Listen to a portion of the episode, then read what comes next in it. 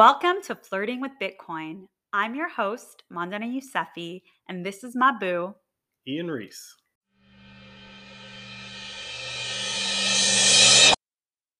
Hey, do you have a second? Can you quickly check that you're subscribed to our podcast? We're on Apple, Spotify, Google, and the Fountain app. And make sure you're following us on Instagram and Twitter. That way, you know every time there's a new episode of the Flirting with Bitcoin podcast. Now, let's get back to flirting. Hey,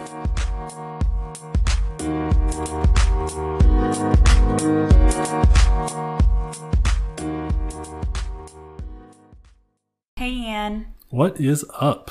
I think we've gotten a lot of people into Bitcoin with this podcast. How much is a lot? I don't know, maybe five people at least. I think we got more than five.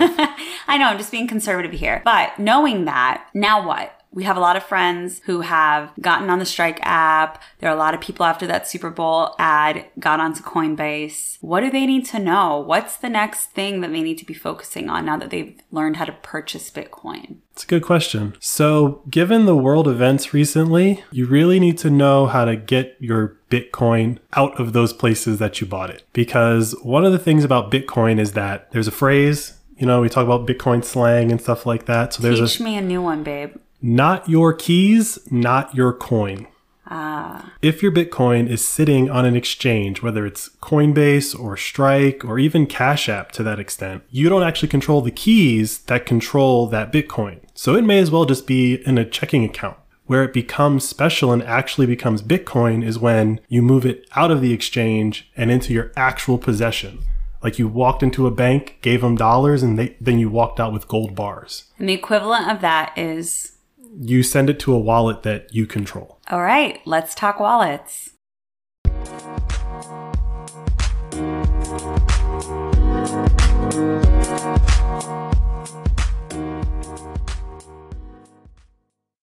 So remind me what a wallet is. You know, when we talk about Bitcoin, you'll hear me interchange the term wallet and address, and I sometimes mix them up. ah, so that makes more sense. A wallet is an address, an address is a wallet. Yes and no. Ah. So, a wallet is an application that you use to actually manage the keys that you control, right? So, when I just said not your keys, not your coin, an address doesn't really know anything about keys, but an address is where the Bitcoin resides. Keys are what are managed by a wallet. So, using a wallet is how you send your Bitcoin from location to location. Wait, so every time I purchase Bitcoin, that results in a key? No. So when you buy Bitcoin on an exchange, they're not actually giving you Bitcoin on the Bitcoin blockchain that you control. It's just a ledger like Venmo. Do you have a checking account in Venmo? No. Your money's pooled in with everybody else's, and it's only when you withdraw to your bank that your money in Venmo is separated from everyone else. Your Bitcoin on the exchange is basically pooled with everyone else's Bitcoin, and it doesn't become your Bitcoin until you withdraw it. So until you withdraw it, there is this middleman situation that could technically block you from your Bitcoin. Not technically, 100% can. And this is what we just saw happen in Canada. And this is what we're currently doing to Russian citizens. It is not theoretical. This is actually happening right now. So that means the exchanges are blocking individuals' ability to pull their Bitcoin into wallets. I mean, I don't know the details of what's going on, but I literally just read that Coinbase is restricting Russians from moving Bitcoin. Ah, okay. If your Bitcoin is in Coinbase and you end up living in a country that we no longer like, it might be difficult for you. But if you never leave any Bitcoin on the exchange, they can't stop you. You're just not vulnerable to that situation anymore because you actually possess your Bitcoin. Yes. Okay, so let's talk wallets. Like, what's the best brand? Any designer brands out there we should know about? There are a couple, I'll say there's five that I want to recommend. What's the best? There is no such thing as the best. But there are five that I would recommend. And given your preferences and given how secure you want to hold your Bitcoin, they will fall into different categories of the best for you. But one of the most popular wallets is called Blue Wallet, like the color blue. I don't really know how long it's been around, but it is a very popular wallet. A lot of people recommend it. A lot of exchanges will recommend it, right? Except for Coinbase because they recommend their own wallet, you know? Naturally. Blue Wallet is really cool because it basically gives you all three options of the Bitcoin world right now. So you can create a normal Bitcoin wallet, you can create a Lightning wallet, which we haven't really talked about. No, what's that? I don't want to. That's a conversation. Oh, cliffhanger. That's a conversation for another day. but Lightning is like this new technology in the Bitcoin world, and so not every wallet supports Lightning I yet. see. It but Blue have Wallet that does. software on it yet. Right. And then the third one that they offer is what they call vaults or multisig.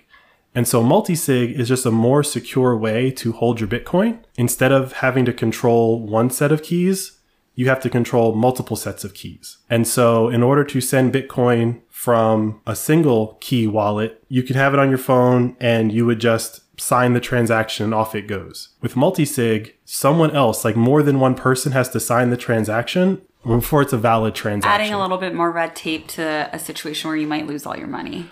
Well, it's you could call it red tape or you could call it protection. If someone gets a hold of your phone or if someone gets a hold of the actual key itself, it doesn't really matter as much because they need the other one. You could hide that, you could share it with someone else. A lot of people do this for large amounts of Bitcoin that they don't plan on moving mm-hmm. anytime soon. So can Blue Wallet do all of those? Everything I just listed, Blue Wallet can do. They can do single sign Bitcoin addresses, they can do multi sign Bitcoin addresses, and they can do Lightning. All right. What about the other four? So the next one that I would recommend is it kind of popped up recently. It's called Muun Wallet. Replace the O's with U's. So M U U N wallet. And Muun Wallet's cool because it also supports Lightning. Uh, Lightning is becoming a very big piece of Bitcoin over the past year. So Muun supports Lightning, but it also supports what we talked about in the last episode, which is Taproot. So not every wallet has integrated Taproot yet, but Muun is one of them. Okay, so it's a little bit more advanced than the typical wallet.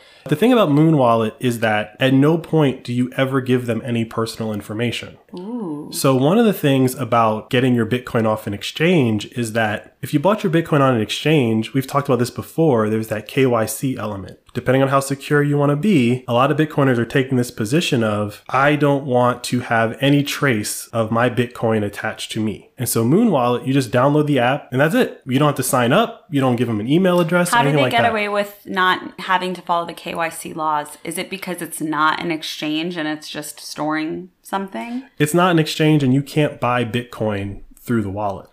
It literally is just a wallet that you get an address that I can send Bitcoin to. Seems like it would be very easy to lose. It's an app on your phone. You lose your phone. All of these wallets that I'm going to recommend have a backup feature. Every Bitcoin wallet will export to you, it's either 12 or 24 words. And those 12 or 24 words are how you back up your wallet. You can take those 12 or 24 words and punch them into almost any other wallet and everything comes back up. Interesting. So it is an interoperability feature of Bitcoin, but some time ago, this is not how Bitcoin worked. the Bitcoin community got together, came up with this 12, 24 word system Through consensus. through consensus, and now almost any wallet can take those 12 words, recreate your keys, and basically then display your address with your Okay, Bitcoin. that's a it. relief because you know before you made it seem like I have to be really responsible if I was to pull my Bitcoin onto a wallet, but this makes me feel like the company does somewhat have my back or the Bitcoin system itself has my back in that situation so long as I keep track of those 24 words. Yeah, and most of them are 12. Um, I've only encountered one wallet that gives you 24 words, which Can I is pick the words? That's a longer conversation, but the short of it is yes. I don't use any wallets that let you pick your words, but in theory, you could pick your 12 words. I would pick I love Ian so much to the moon. Those aren't your choices. okay, Um, good because I just told everyone what my words would be. because Bitcoin has this 12 words interoperability, it doesn't matter which wallet you start with. Because as long as you have those 12 words, if you don't like the wallet, you just go get a different wallet. No punch- harm, no foul. punch your 12 words in there. Now you got a new wallet with different functionality. Your Bitcoin moves with you because the wallet doesn't hold the Bitcoin. It's those 12 words that generate the keys that control the address to where your Bitcoin is. All right, next. What's the third wallet? So the third wallet is the newest wallet to me. Um, it's called Samourai. Ooh. The cool thing about Samourai is that you can actually connect it to your own personal node. So we have that box that I always talk about mm-hmm. upstairs. Our validator. Good job.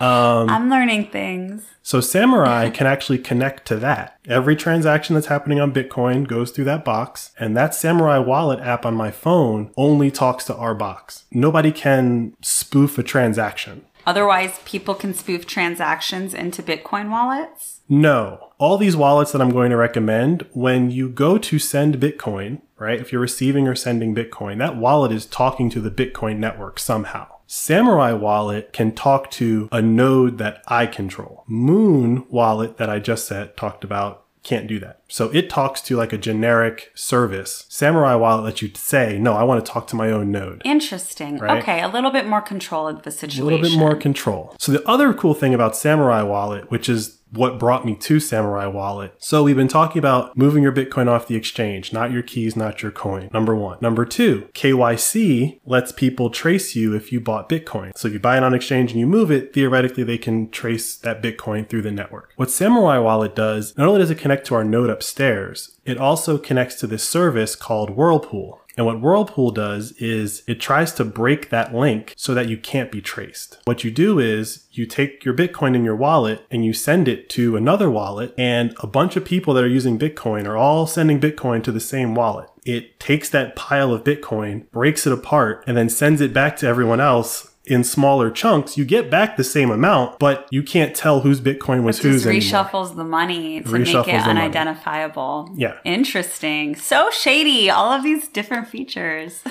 It's not that it's shady, it's that once people started building tools to be able to trace people on Bitcoin, other people started building tools to not be traced. And that's just the nature of software, right? Yep. Absolutely. So that feature is what brought me to Samourai. Oh, I don't think we talked about this on the podcast, but these hackers recently got caught. They had stole like a bunch of Bitcoin back in the day, or I forget what they stole, whatever. What is Bitcoin? Okay. The community was really shocked that they got caught because in the write up, the people that caught them claimed that they were able to reverse engineer that breaking the Bitcoin up and were able to still trace it back to them. People have basically been demanding to know, like, how did you do that? Because that should not be possible. I don't think they've really shown all of the evidence of how they did that. They just claimed that that's how they did it, which to me is kind of sketchy because that just sounds like you're trying to scare people into not doing a thing versus actually showing like, no, this isn't secure. Like you shouldn't do this anymore. It does seem like there's this narrative being pushed that, oh, we can actually control your crypto.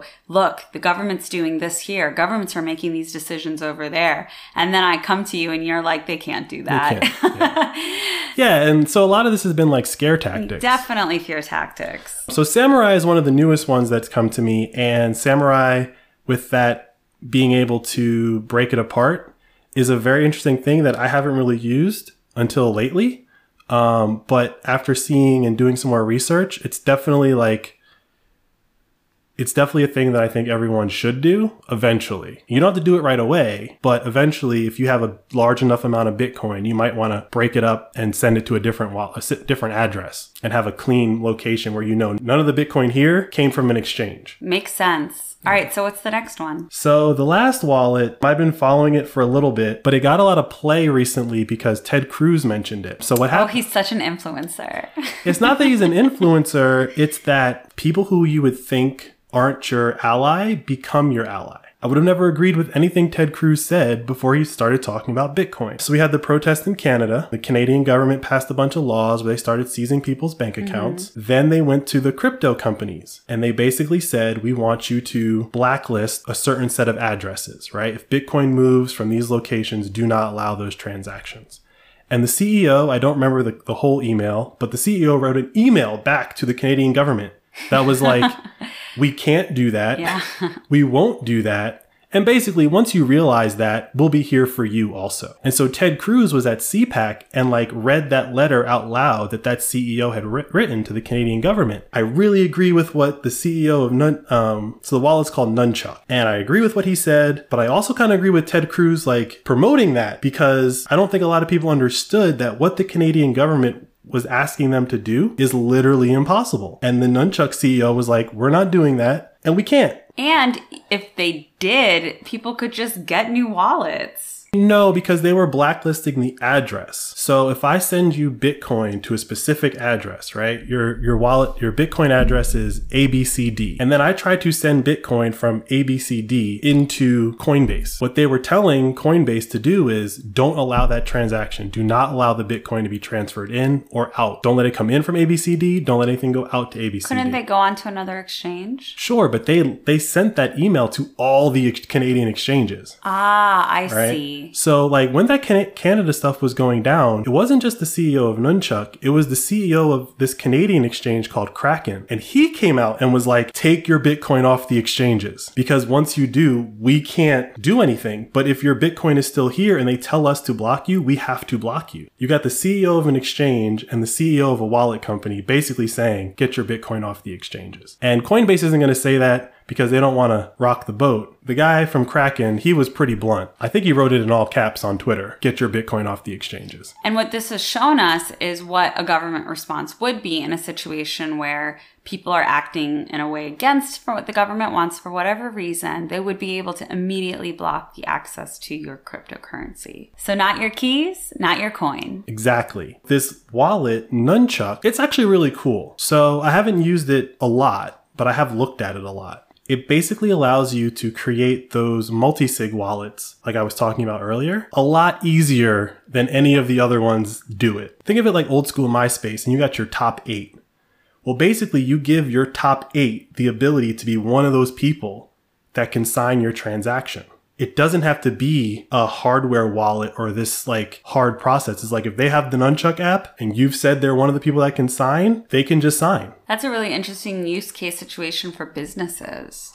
It's a really interesting wallet to use when you have one knowledgeable person and then a knowledgeable person wants to bring on a bunch of unknowledgeable people, but you also want them to be secure. So basically, it's like you bring in grandma and you say, okay, grandma, all your Bitcoin's here, but grandma can't move it unless you sign it also. So she can't be scammed unless you get scammed and then they take yours and grandma's, right? So I thought that was like a really That is interesting. a really cool way to feature. introduce people and make them feel a little safe and protected as they're diving into a situation that just feels so vulnerable. I think a lot of people are put off from the like technical responsibility that you need to have for Bitcoin. I'm really looking at Nunchuk as like I feel like Nunchuk has like cracked some code about making it less scary. Ooh, I like how Nunchuk is so worried about me feeling comfortable. All Bitcoiners want people to feel comfortable. It's just that at the moment, you have to put in a little more work than you'd have to put in on any other piece of technology. Like, Because buy- it's so new. Yeah, think of it like the original iPhone. There were no apps on the original iPhone. There was no extra functionality besides play my music, make a call. And it took years before the iPhone became this just like ubiquitous thing in your pocket that could do anything that you wanted it to do. Bitcoin is the original iPhone right now. And all the App Store and all the equivalent of that is coming. How exciting!